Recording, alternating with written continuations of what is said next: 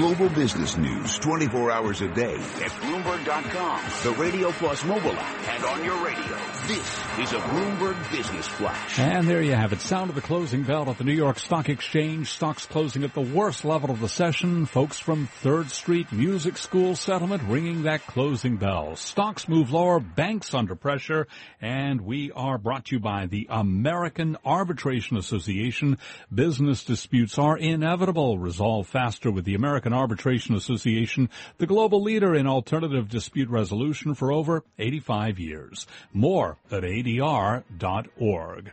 Traders bracing for a heated U.S. presidential debate uh, tonight have another element to contend with, and that is the global sell-off in banks. Right now, we have got Deutsche Bank at the bell down 7.1%.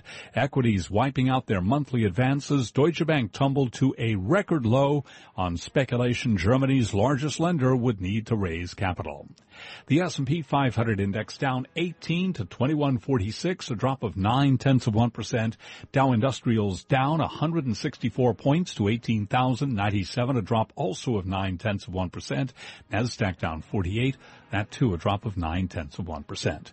People familiar with the matter say the Walt Disney Company is working with a financial advisor to evaluate a possible bid for Twitter. Sarah Frier and Alex Sherman broke the story for Bloomberg News, and right here on Taking Stock, Sherman told us there is logic in a tie-up from Disney's perspective. Disney has recently invested in uh, Major League Baseball's, what was formerly Major League Baseball's uh, technology to stream videos. So clearly Disney is taking a look at this idea of live streaming video, uh, and maybe Disney can use Twitter as sort of its own platform to promote its own video. Disney owns Monday Night Football rights for 2022 or so, uh, so they already have a football contract there. There's some logic. And Disney shares up today by, uh, or actually Disney lower today by 1.4%. It was Twitter that advanced higher today by 3.3%. And at 402 on Wall Street now, let's take a look at other news from around the world. Charlie, thank you. From the Bloomberg Newsroom, I'm Mark Crumpton. Hillary Clinton and Donald Trump meet tonight in their first presidential debate, and a new Bloomberg Politics national poll shows them tied in a two-way race. The survey has the candidates each with 46%. When third-party candidates are included, Trump leads Clinton 43% to 41%. David Plouffe was Barack Obama's campaign manager in 2008. He says Clinton has her work cut out for her. It's a huge opportunity for her. She's not the best speechmaker in the world. She's not a great retail politician, particularly compared to her husband. Sarah Huckabee is a senior advisor to the Trump campaign. This is a guy who's going to talk about uh, his passion for America and putting America first. I think we're going to see a lot of just who Donald Trump is. Uh, he's not a poll-tested, scripted career politician, and that contrast on this stage will be very stark tonight. Senate Majority Leader Mitch McConnell says lawmakers will vote Wednesday in an effort to override President Obama's veto of legislation to let families of 9-11 victims sue the Saudi government. The president says the law could leave U.S. officials open to lawsuits in foreign courts. The Justice Department's awarding more than $20 million to law enforcement agencies to help them add to or improve their use of body cameras. For the first time in 80 years, a farm in upstate New York is legally growing cannabis, but it's not for smoking. The Times says JD Farms is growing industrial hemp, which can be used to make everything from flour to plastics. Global news 24 hours a day powered by more than 2,600 journalists and analysts in over 120 countries. I'm Mark Crumpton. This is Bloomberg. Charlie? And we thank you. And again, recapping a move lower for U.S. equities today with the S&P 500 index slumping 18 points, down 9 tenths of 1%. Dow Industrials down 166, also down 9 tenths of 1%. I'm Charlie Pellet, and that's a Bloomberg Business Flash. Move around. Motion creates emotion. I feel the earth move under my feet. You move like they do. I've never seen anyone move that fast. All right, people, let's move like we've got a purpose.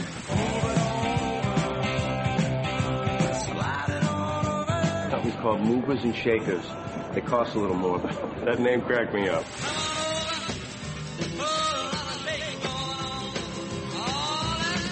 Bloomberg Taking Stock, Movers and Shakers with Pimm Fox and Kathleen Hays on Bloomberg Radio. A special edition of Taking Stock today. We're broadcasting live from Midtown Manhattan from the offices of Eisner Amper. Doesn't take our eye off the movers and shakers today, though. I'm going to go inside the S&P 500 really quick for a look uh, at how the market stacked up. Definitely to the downside with 404 losers, 98 gainers, just three companies with their share prices closing unchanged. Dave Wilson is back at Bloomberg World headquarters here in New York City to kick it off for us. I want to talk about Deutsche Bank, if only because uh, what's going on at that company sort of had uh, follow-on effects on uh, bank stocks on both sides of the Atlantic. Uh, Germany's Focus magazine reporting Chancellor Angela Merkel ruled out state funding for the bank before elections ne- next September. Uh, they also reported that Merkel won't get involved in the bank's legal dispute with the U.S. The Justice Department seeking $14 billion uh, to settle mortgage securities cases brought against Deutsche Bank. Now, German government spokesman said there's no grounds for financing speculation. Nonetheless, Deutsche Bank with a loss of 7.1% in U.S. trading. I'll tell you about the shares of Array Biopharma. The shares higher by nearly 82%. This move comes after the company said its treatment for a form of skin cancer showed promising first results in a final stage study. Array's treatment targets melanoma, and melanoma is one of the most common and deadly cancers in the United States with more than 76,000 new cases and 10,000 deaths annually. Array Biopharma, the shares higher today by more than 80%. Well, I just want to take a look at Callaway Golf today. As the king of golf, Arnold Palmer uh, passes away at the age of 87, considered one of the greatest professional golfers of this era, a trailblazer. Uh, he was one of the ones who uh, came of age and helped popularize and commercialize the sport when television took over from the 1950s forward. And uh, interesting to some of the commentators are saying that as sad as the death of Arnold Palmer is, it could provide a lift for Callaway Golf, which bought the rights to Palmer's name and image regarding golf project products, excuse me, in 2000. So it'll be interesting to see what happens with Callaway Golf. But I think anybody who is a golf fan or a sports fan is is uh, saying goodbye to Arnold Palmer today. The share price down just a little bit for Callaway, 10 cents at $11.63. I want to mention Restaurant Brands International. This is the company that owns Burger King and Tim Hortons. Uh, 3G Capital, the controlling shareholder. Uh, Bill Ackman's Pershing Square has a substantial stake as well. Restaurant brands cut to the equivalent of sell from neutral at the uh, institutional firm Longbow Research. Uh, Longbow citing signs that Burger King's growth in sales and new stores is slowing. Uh, you put that together, restaurant brands, the ticker on this one, QSR, is in quick serve restaurants, down 3.1%. And I'll say about the shares of Carnival Cruise Lines, uh, down 1.6%, despite the company saying that first half fiscal 2017 cumulative advance bookings are ahead of prior year at considerably higher prices. Shares were higher in early morning trading but turned lower perhaps for profit taking. Once again, the shares of Carnival Cruise Lines down 1.6%. Just a quick look at Twitter and Disney as Walt Disney reportedly uh, looking at a possible bid for Twitter. Terrific story uh, broken by our own Bloomberg News duo, Alex Sherman and Sarah Frier. It's interesting, Pimm, that here at the Eisner Amper uh, event today, we spoke to Sam Sadoo, who's the founder and CEO of Megalith Capital Management, who had a career in media before he got into real estate. He said to him, this deal makes sense. The streaming rights, all the foray into sports and other thing through ESPN, he gave it a, this deal a thumbs up today. And investors, again, uh, boosting Twitter, but uh, not so positive on Disney. Yes, indeed. All right, now it's time for the Volatility Index Report. It's brought to you by the CBOE VIX Options and Futures. Volatility can be harnessed with CBOE VIX Options and Futures. See disclosures. Learn more at cboe.com slash powerful outcomes VIX. Taking a look at the VIX, it moved higher today. It surged by more than 17%. It was up 2.21, settling at 14.50. The move in higher volatility can also be attributed to people's concerns over the outcome of tonight's presidential debate. And just to note that Bloomberg's coverage, Bloomberg Politics coverage of the debate will be carried live streaming on Twitter. All right, Dave, you're up. Uh, hi, uh, my name is Dave. Wilson, where are you? Wilson! Just what do you think you're doing, Dave? We're going for a price on Wilson. Open up the door, it's Dave! Who? Dave! Hey, Mr. Wilson! Well, I bet a lot of uh, investors in Lands' End, Dave, wish they would have gotten that note uh, from the CEO that he was about ready to leave the company. Kind of tough on the stock today, right?